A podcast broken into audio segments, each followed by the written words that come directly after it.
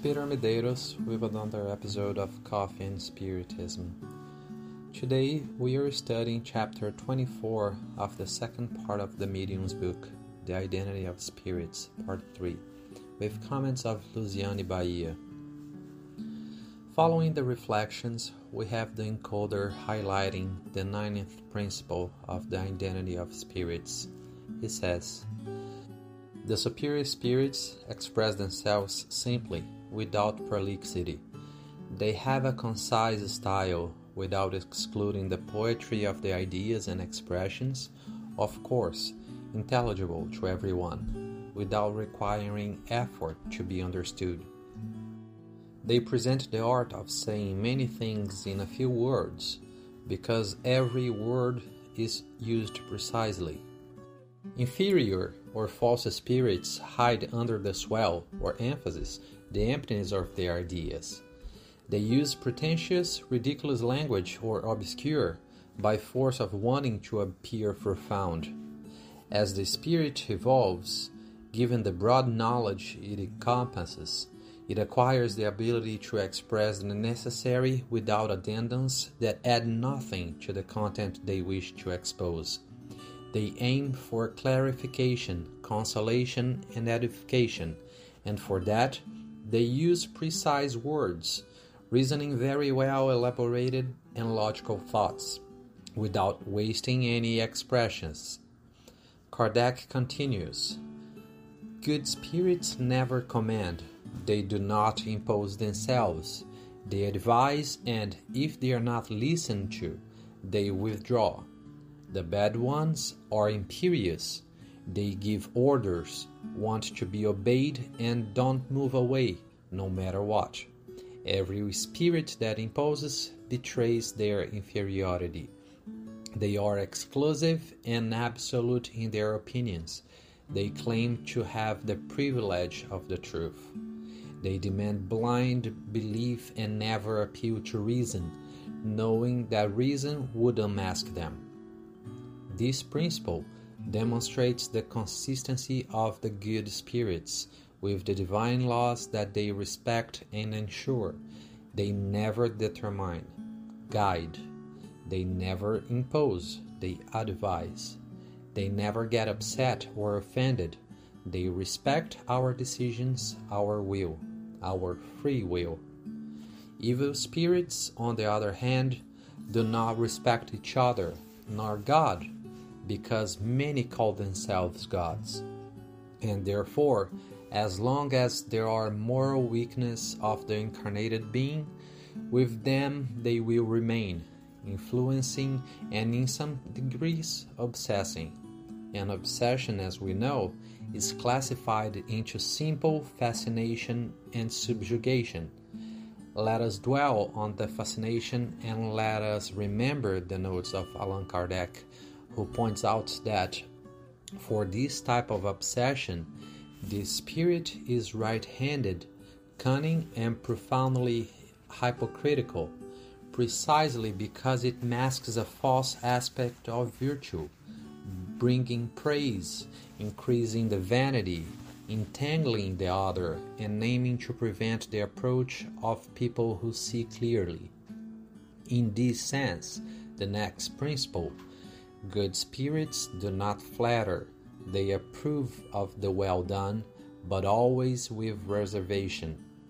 The wicked lavish exaggerated praise, encourage pride and vanity, while preaching humility and seek exalt the personal importance of those they wish to capture. And therefore, the advice of the good spirits is that we pay attention to the praise and applause, as these, when not well managed, can lead us to a false idea that we already are what we still haven't achieved.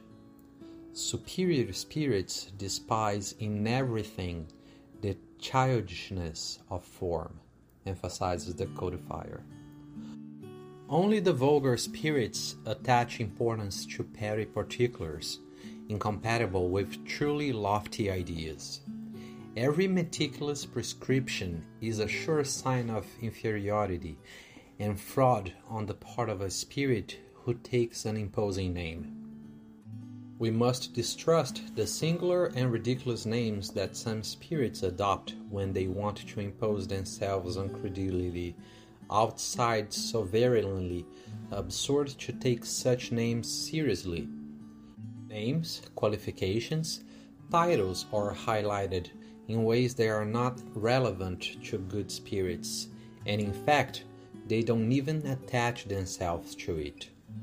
So much so that a message with a deep content, very well structured, that aspires to instruct and free conscience, uh, and therefore true, it might be signed by Bezerra de Menezes, and that the identity of Bezerra was not its author, but some spirit under his authorization who belongs to his team of work, and that he can sign for him precisely because a name is not the most important, but precisely the message one wants to multiply.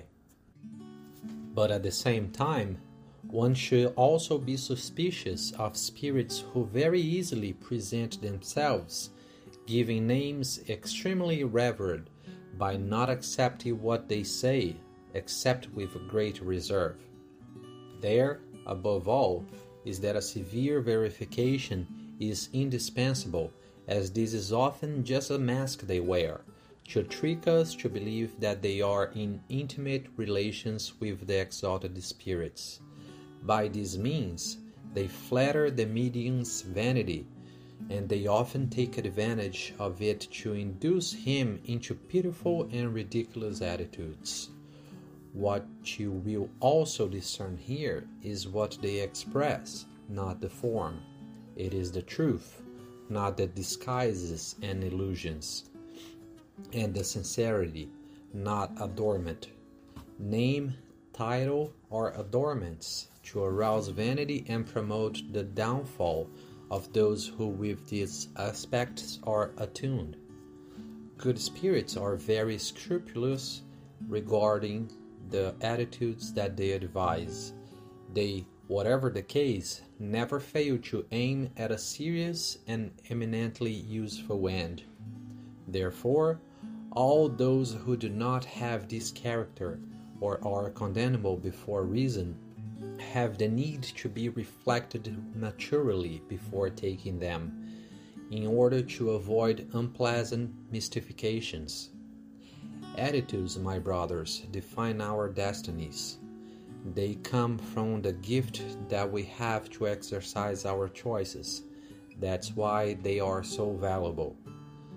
The good spirits know that free will is a divine gift and it's the way we have as we choose as we decide, as we direct our intention to mature ourselves and overcome our imperfections. Therefore, they never violate the freedom of our attitudes and always advise us for the best, to be useful and without adopting mystifications or disguises.